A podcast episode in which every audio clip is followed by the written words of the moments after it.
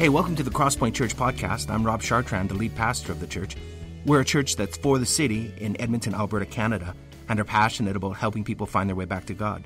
Hey, if you're new, I'll have a bit to say at the end of the podcast, but in the meantime, let's listen to this Sunday's message.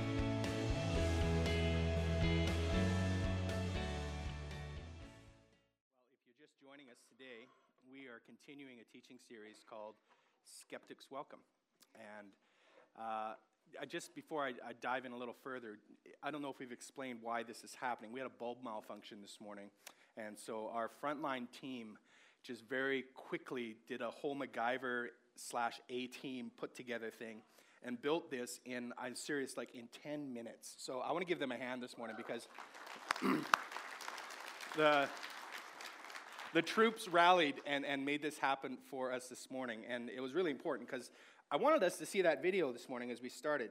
Uh, in this series, we, we are looking at some of the more challenging questions uh, surrounding the Christian faith. And uh, we do that with the understanding, knowing that in a crowd like this, in in a, in a group this size, we're going to have people coming from, from a number of different angles, a number of different backgrounds uh, here at uh, Crosspoint this morning. So, you know, maybe you're here today and you are a follower of Jesus, but you've been wrestling with some doubts or you've had some questions about your own Christian faith. And we acknowledge that. I mean, we, we think that doubters should be welcome. Doubt, skeptics are, are welcome to be part of our community here. And, and we want to we wanna talk about those questions. Or, or maybe you're here today and, and you are at church for the first time. Maybe you came with a friend. Maybe uh, you, you just decided to check out and start kicking the tires around faith and you've got some questions, and, and some of the questions that you have are, are being roadblocks to you or, or, stumbling blocks to you as you try to push forward in your faith. Or maybe you're just here this morning and uh, you've been asked some questions. You're fully convinced in your heart and you're fully convinced in your mind about what you believe, but you've had trouble answering some of the questions that people have. As I said uh, since the beginning of this series, what we're trying to do in this series is to be helpful. And we're hoping that as we walk through these questions in the weeks ahead, that uh, you will find some of the answers you have to the faith questions um, that, are, that are before you. So, today, uh, just diving in, uh, the question that we are going to jump right into is Is it arrogant to believe in one truth?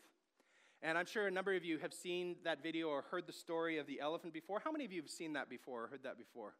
No, it's very new? Okay. Wow. We're going we're gonna have a chance to talk about that a little bit later. But um, I think that this question is, for me, is one of the more common questions that people have in our culture today. Uh, see, we live in a world that we have access to many religions, many cultures, many worldviews. And one of the common assumptions that is out there in our culture today is that these religions, they're all essentially the same.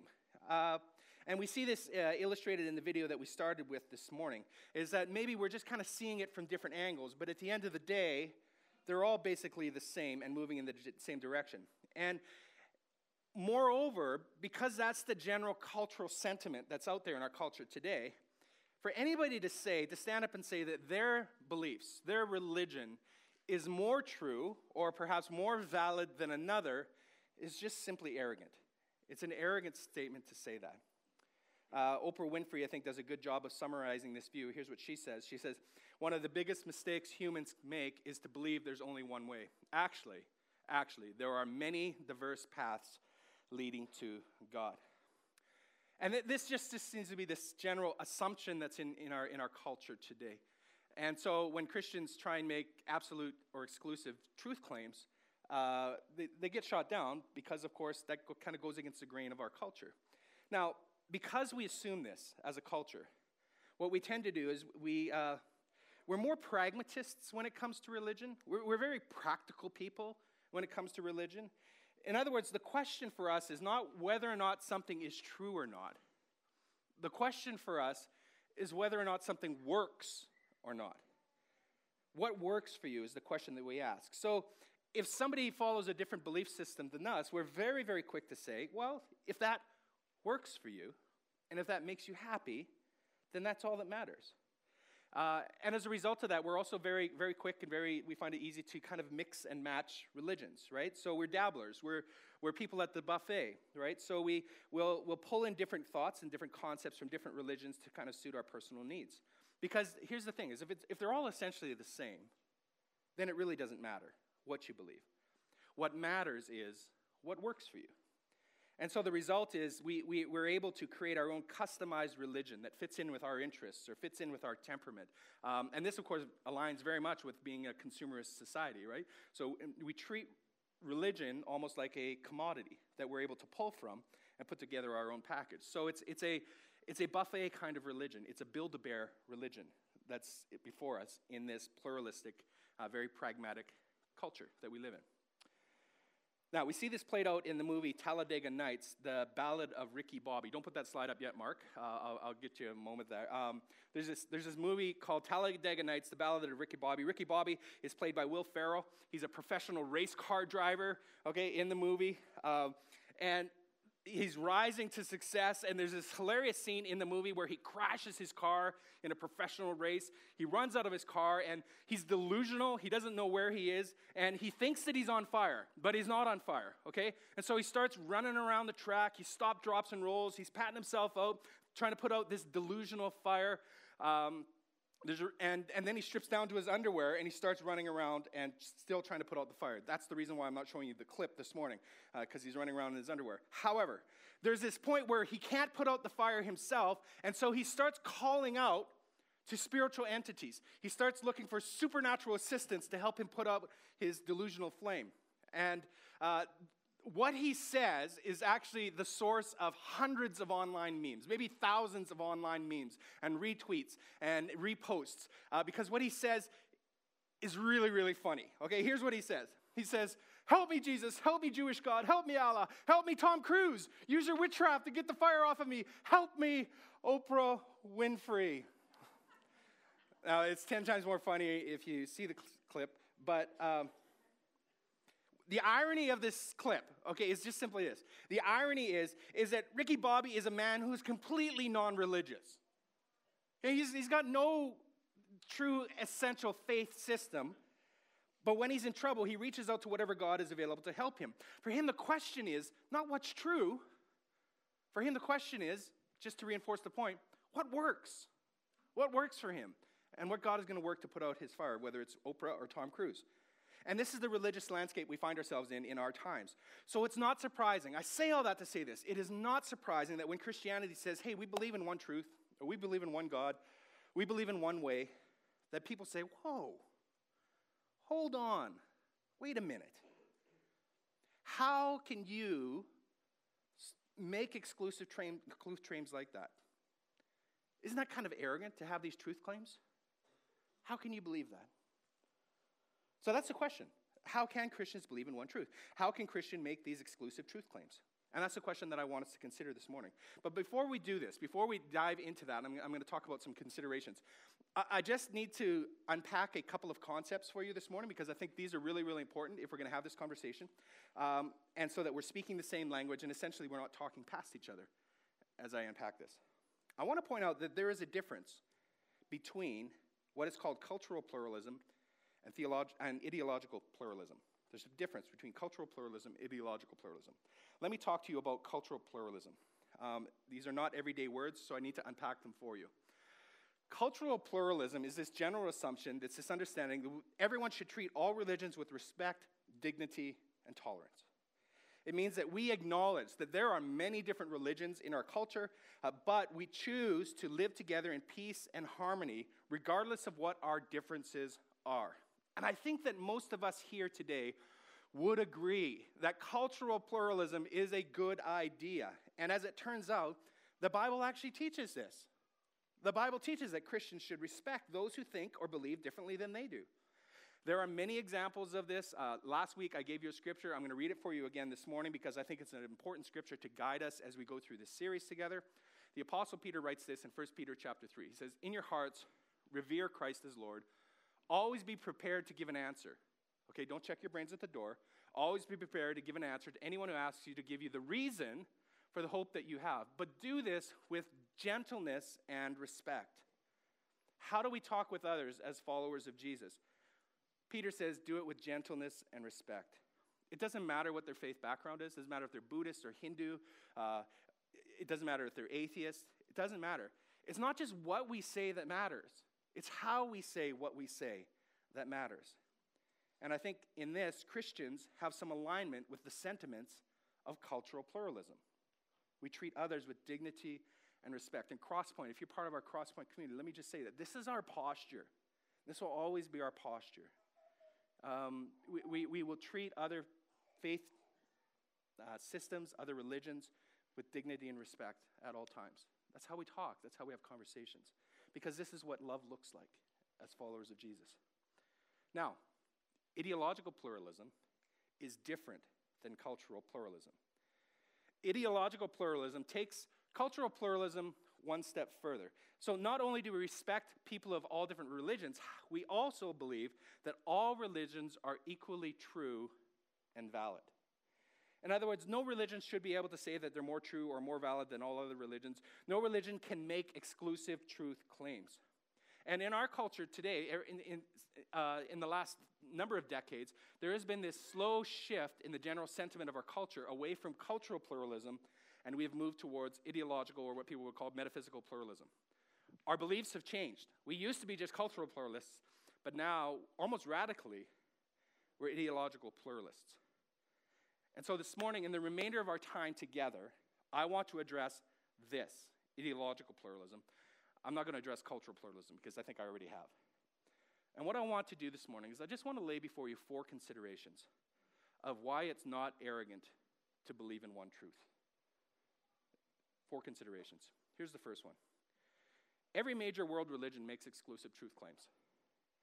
If we look closely, for example, at the five major world religions Christianity, Judaism, Buddhism, Islam, and Hinduism we discover that each one of them actually makes an exclusive truth claim.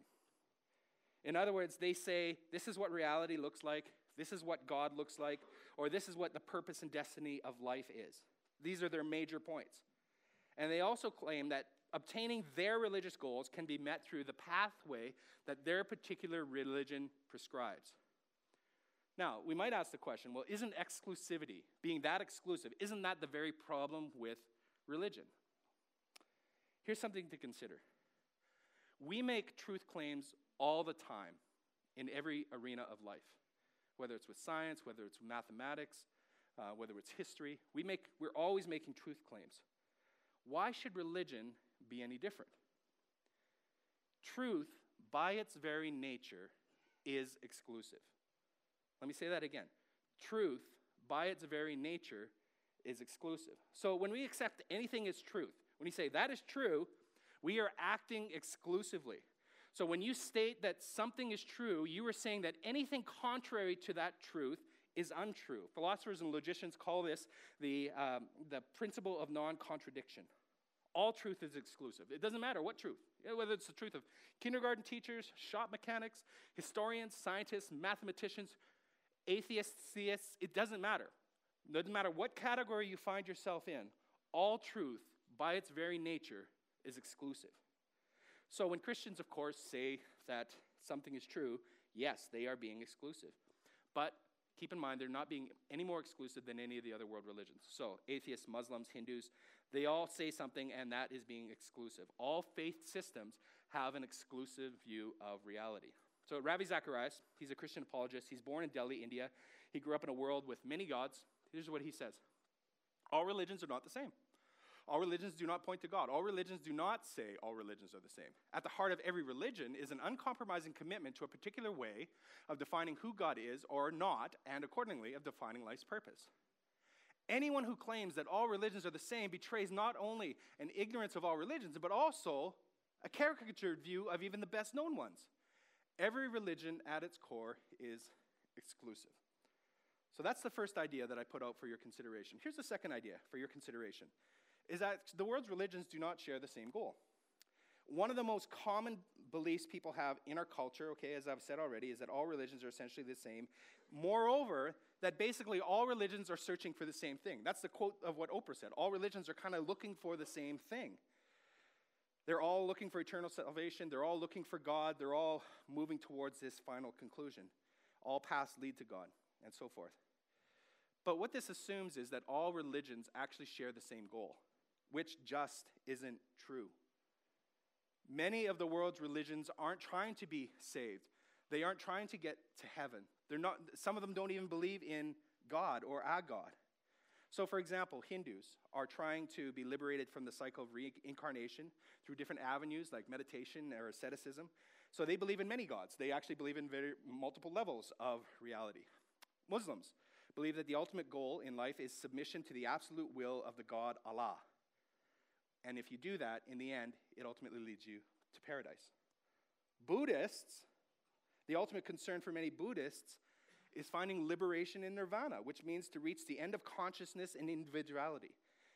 The, the goal really is to escape suffering, right? And being rid of desire here in this life. And generally speaking, uh, Buddhists do not believe in God, do not believe in our God. They're actually very agnostic in their belief of God. So there are significant differences in the goals of the world's religions. And the failed assumption behind pluralism is just this is that these differences between all of these different world religions, they're kind of superficial or they're insignificant. They don't really matter. But for those religions, they are not insignificant. They do matter. Most religions don't share the same goal. They have radically different views of reality. So it's like saying that turtles and tanks are the same because they have hard outer shells. I mean, they kind of look alike. There's some similarities here. But in their essence, they're very, very different. It's also like saying uh, lawn bowling is the same as ultimate fighting, okay? Uh, they're both standing on two legs, and they're kind of in an arena, and it's kind of a sport. I would question lawn bowling. Sorry, lawn bowlers, okay? Um, well, I wouldn't, but Ronda Rousey sure would, okay? If you have a problem with the, uh, that, talk to Ronda, okay? Um, but yes, they're kind of the same, but they're actually very, very different in their essence. Um, three weeks ago, I was in Phuket, Thailand, and uh, working with uh, Crosspoint and a, a, team that we'd sent there, um, kind of exploring what our partners for Freedom International is doing, working with um, women and children who are being trafficked, who are being uh, sold into prostitution. And uh, the interesting thing about Phuket, Thailand is uh, Thailand itself is 95% Buddhist. Okay? 1% of the population in Thailand are Christian. Now, we were, in, we were in Phuket, Thailand, which is further to the south. And, and in the southern part of Thailand, there's a tremendous uh, influx and influence of Islam, of, of the Muslim community, because uh, of what's happening along the coastal islands and, and what there, which are highly populated by Muslims. And so southern uh, Phuket is very, very much Muslim. Now, to top it all off, so you're already beginning to see this is a very religiously eclectic society that's there to top it all off, uh, a number of the homes, as you walk down the streets, you will see tiny little shrines in the front of the houses. And before these shrines, you'll see a number of different offerings and sacrifices that are made. Uh, because a large number of those in Thailand are also animists. In other words, they believe in a world of spirits, and they believe it's important to uh, appease the spirits, these demigods that are among them, lest they find themselves in trouble with them. So they have these little house shrines to different spirits, and they have those there. So, a very, very, very eclectic culture that is there. But let me just say this to you. If I was to go up to a Buddhist there in Thailand and say, oh, what you believe is essentially the same as what Christians believe, and it's essentially the same what Muslims believe, and it's essentially the same as what animists believe, they would say, you're crazy. There's no way. If I went to, down to the mosque, and we did go to a mosque, and we spent some time there, and, and if I were to say that same thing to them, they would, they would look at me in disbelief. And the reality is that in the real world, on the ground, in the world, if you were to talk to dedicated, devoted, thinking believers in each of these world religions, they would say they are not essentially all the same. Conceptually, the idea of pluralism really comes from the West, from our kind of a culture, and from the East. And in Hindu culture, of course, they're certainly more willing to accept other different world religions. But essentially, it, it's a belief system that, that's, that's kind of come together in the hollowed halls of academia or in a, in a world of politics and, and, and, and our, our liberal thought. But it's not really grounded in a true knowledge of what these world religions actually believe. Okay, third. Uh, here's the third consideration. Not all religions are equally valid. Okay, not all religions are equally valid. This is the one. This is the one that is probably the most controversial and it's the most scandalous for anybody to say this in a Canadian culture. Before you turn me off, okay, before you turn the radio dial really down, um, we, I know we live in a, in a world of hyper inclusion, and you might be asking me this morning, okay, are you saying that some religions are better than others? Are you saying that? Well, before I answer that, let me ask you what you think about this. What do you think? Let me throw out some examples for your consideration. Uh, Jim Jones and his followers. Uh, Jimmy Jones was an American religious cult leader. He had these very unique views about God, the world, socialism, even himself. In 1978, he, uh, he convinced his people to commit mass suicide. 918 of his followers drank cyanide and died. 304 of them were children. They did this. Um, this is where the popular expression, don't drink the Kool Aid, comes from. It comes from Jimmy Jones, okay? That's example number one. Example number two the Ammonites. Ammonites were an ancient group of people who were at war with Israel. Um, they worshipped this astral deity who was known as Molech. Uh, worship of Molech included human sacrifice. A lot of scholars believe that not only was it human sacrifice, but it was uh, the sacrifice of babies, and they sacrificed them by burning them to death alive. That's the Ammonites. Third example Branch Davidians. This is a re- religious group that was under the leadership of David Koresh. Uh, you maybe remember the Waco siege in 1993. Uh, Koresh proclaimed himself as the final prophet of this movement. Um, he took on spiritual wives, some of them as young as the age of 12, because he wanted to populate the world with world leaders. Um, his compound in Waco, Texas, was sieged by government officials. 76 of the 85 Branch Davidians died in that siege. David Koresh was one of them. Now, religions, extreme examples, okay? But the question that we have before us this morning is Are all religions equally true and valid? And of course, most reasonable people would say, Well, not those ones, right? Not the Jonestown people, right? Not the Ammonites, not the Branch Davidians. But then the question is this Which religions would you accept as true and valid? Because here's the thing it's not hard to start a new religion. Either way, anyone in here could start a new religion today. As a matter of fact, there are thousands of new religions that are being started all the time in Canada and the United States, and of course in other parts of the world. It is not difficult to start a new religion. But I don't know anybody who would say that every new religion is equally valid uh, compared to all the rest, or equally true. The moment we concede that some religions are more valid than others is the moment when pluralism falls apart. Let me say that again. The moment we concede that some religions are more valid than others is the moment when pluralism just kind of falls apart. And here's why because that means that we have in our minds a set of criteria that's used to define what is in and what is out. And the moment you start thinking about criteria is the moment when all things are not equally true and valid. Because you have criteria, you have conceded there are some things that are true and valid, and there are things that are not equally true and valid. And that goes against the, the basic baseline belief of pluralism. So let's think of it another way. If somebody were to say to you that all cars are equally fast, you would say that's not true, especially if you were to drive my Ford Ranger, okay? Are all cars equally fast? Um, if, I, if I asked you to believe that, I would say, why do you believe that? Why do you believe that all, all, all ours, cars are equally fast? Or what's the fastest car in the world? Immediately, you would start thinking of criteria, right? You would think of acceleration, you would think of top speed, you would think of resistance to certain elements, right? Snow or whatever. Uh, you'd think of, okay, is the race in a circle? Then you think about turning capacity and all this. You would start developing criteria in your mind. And nobody would say that the Ford Pinto is the fastest car in the world. I don't know if any of you remember the Ford Pinto. Some of you weren't even born yet. Uh, but in the 70s, there was this thing called the exploding Pinto, okay? Um, they got the car out real quick, but what they didn't realize is if you hit bump the car and it hit the gas tank, these Pintos were exploding all over the place. Now, it may have been the fastest car to market, okay? But it's not the fastest car in the world. Why do you say that? Well, because you have criteria. You would say that it's invalid to say that uh, the Pinto is um, the fastest car. And that's the point that we're really trying to make here. The moment you start talking about criteria is the moment that pluralism. So, what are you left with? Well, you're left with saying, well, what are the criteria then? How do we determine validity? How do we determine truth? And that's really what this is all about. This is the dialogue we're inviting you into.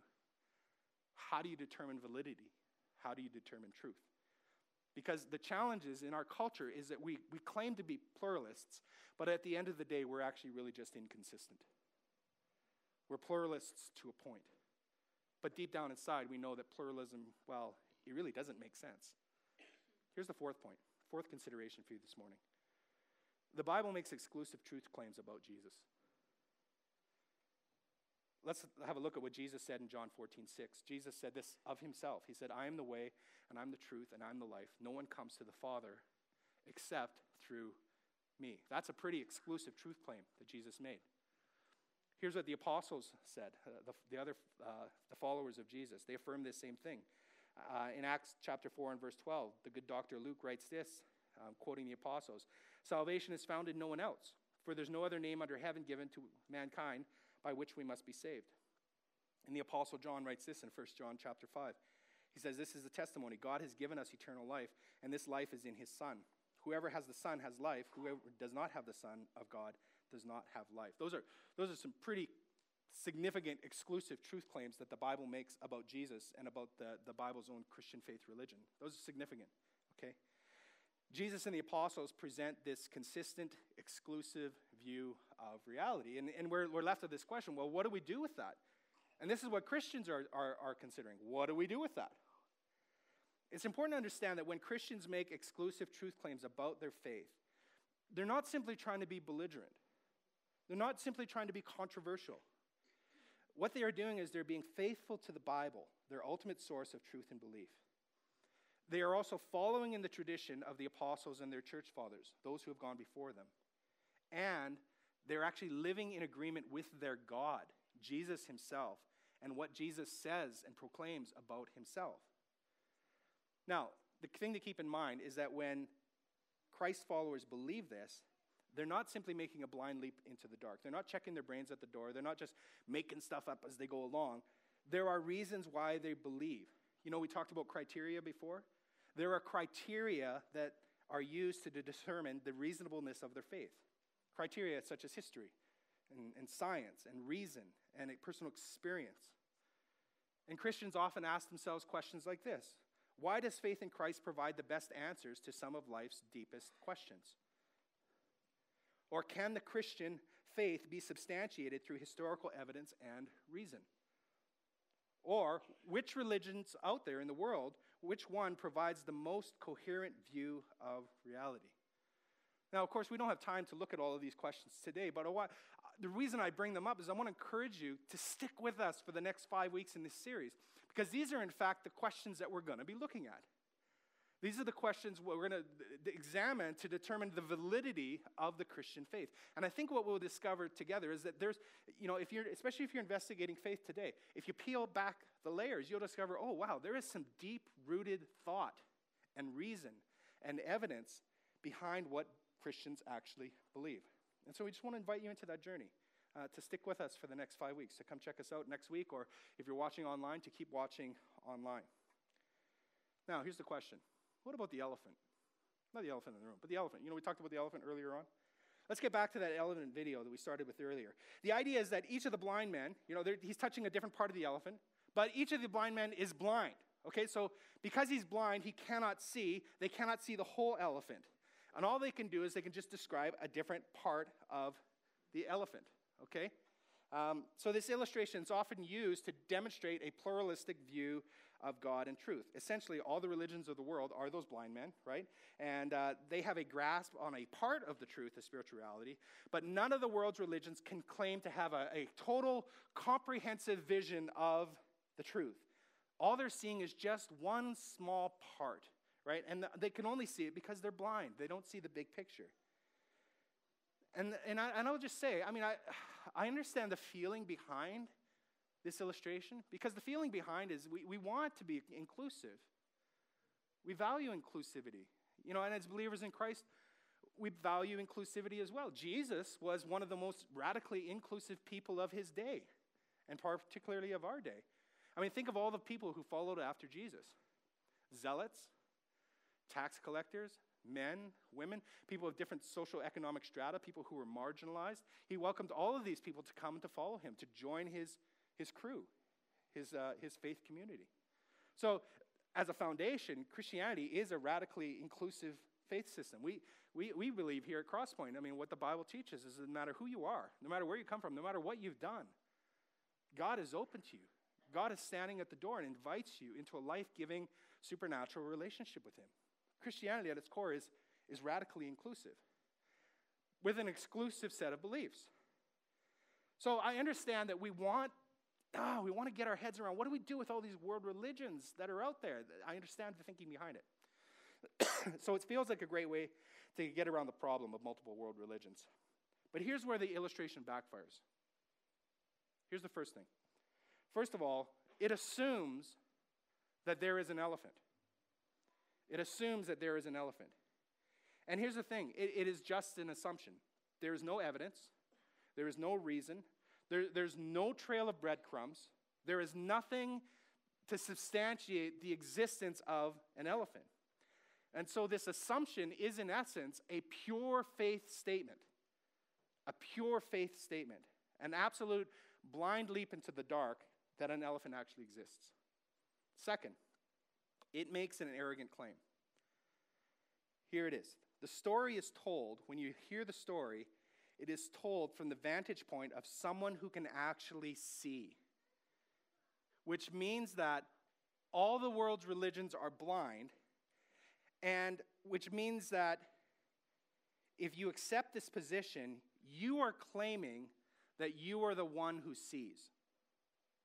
You are the one who sees which means you have a better grasp on reality, a more comprehensive vision that none of the world's religions have. You see the elephant, even though all the world's religions don't, which have thousands of years of history, which have millions of followers of all people, you are the one who sees, which, especially if it's a blind leap in the dark, is a pretty arrogant claim.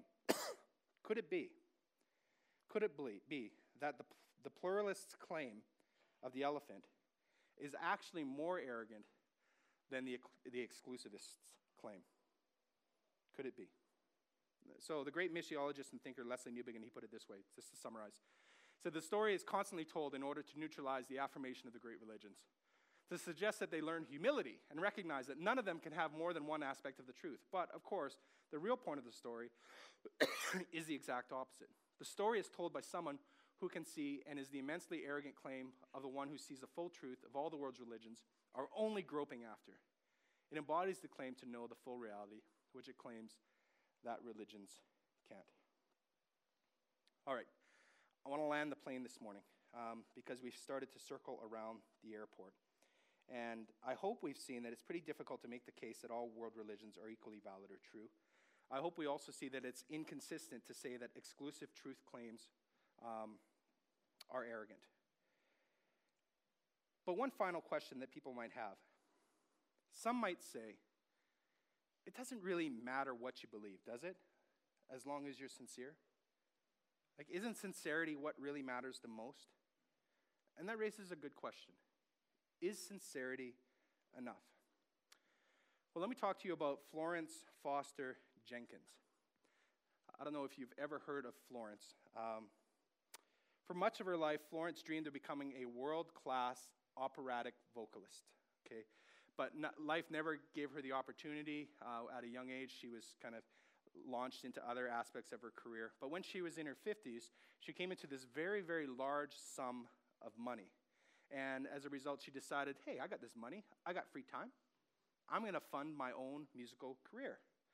So she started very quickly, started cutting records. Uh, as a matter of fact, she uh, um, started holding annual recitals at the Ritz Carlton in New York in the 1930s and 1940s. She began to grow in popularity. And in 1944, her final uh, major concert, at the age of 76, she did this benefit concert and she packed out Carnegie Hall. Seriously, the moment they knew that Florence Foster Jenkins was coming to sing, people lined up for blocks. And then eventually the house filled up and they had to turn people away because, you know, back then they didn't have online ticket purchases. So she packed out Carnegie Hall, people lining up to hear her. But here's the most interesting part about Florence's story Florence could not sing, she could barely sing. She was uh, famously known as the tone deaf diva or the terror of the high seas. Seriously, when she started singing, it sounded like two cats fighting in a deep fryer. That's how bad it was. Terrible, awful. As a matter of fact, for your listening pleasure this morning, I've captured one of her original recordings on vinyl and converted it to digital, and we're going to have the chance to listen to it. Let's turn that up. Um, let's listen to Florence.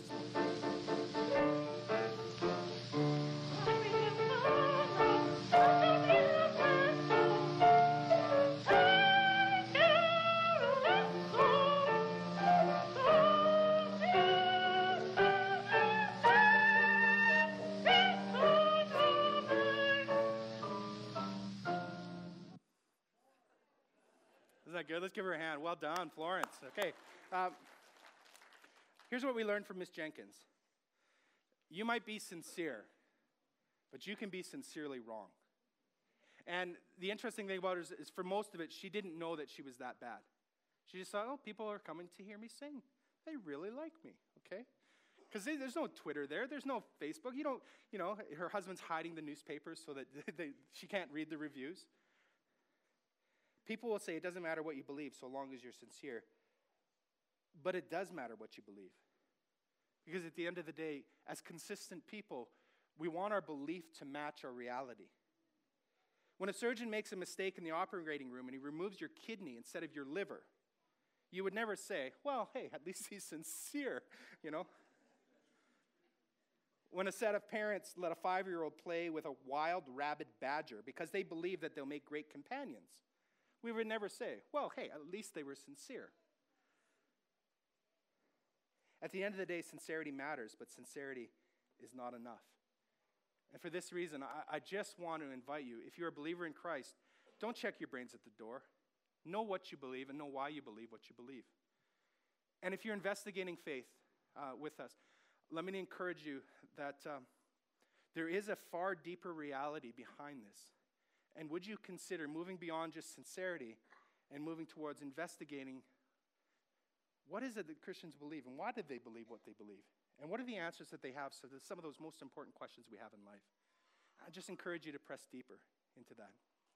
Let me close by saying this, though. Um,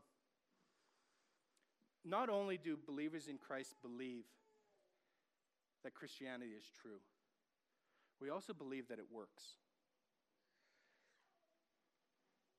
It's not true because it works, it works because it's true. And our understanding of our Christian faith is, is deeply meaningful, it's deeply visceral. It's something that goes to the heart and it transforms you from the inside out. And here at Crosspoint, what we're inviting you into is to not just some cognitive, stoic, Spock life set of beliefs, okay? What we're inviting you into is a deeply transforming relationship with the living God who is Jesus Christ.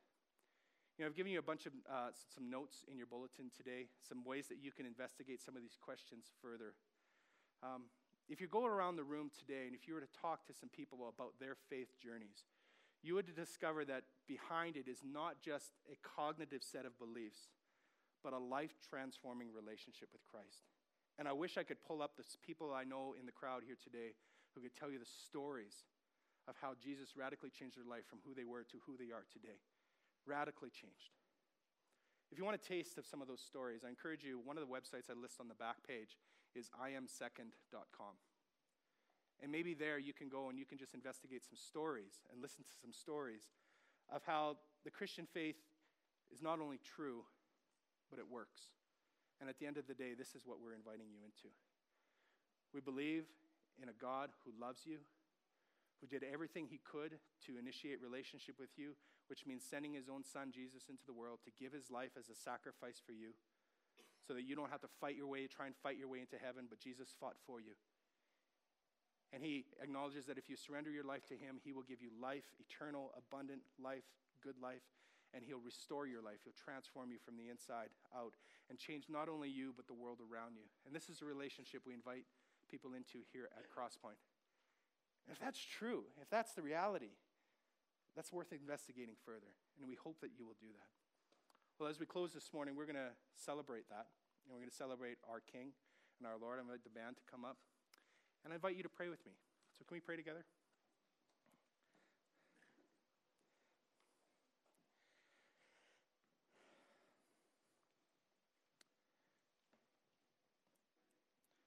So, Lord, we um, just acknowledge this morning you are the way, and your truth, and the life.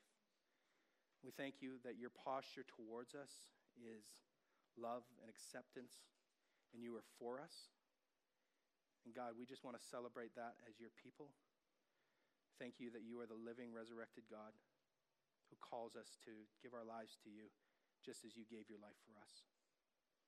And God, for those who are struggling here this morning, um, I pray that you would um, just bring some coherence in their minds, a clarity, that clouds would part and light would come, and there'd be a sense of clarity about these matters as they explore further what it means um, to be a follower of Jesus.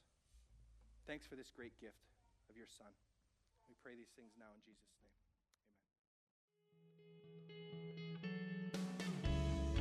Well, thanks for listening to our podcast. We hope it's helped you in your spiritual journey and it's helped you draw closer to God.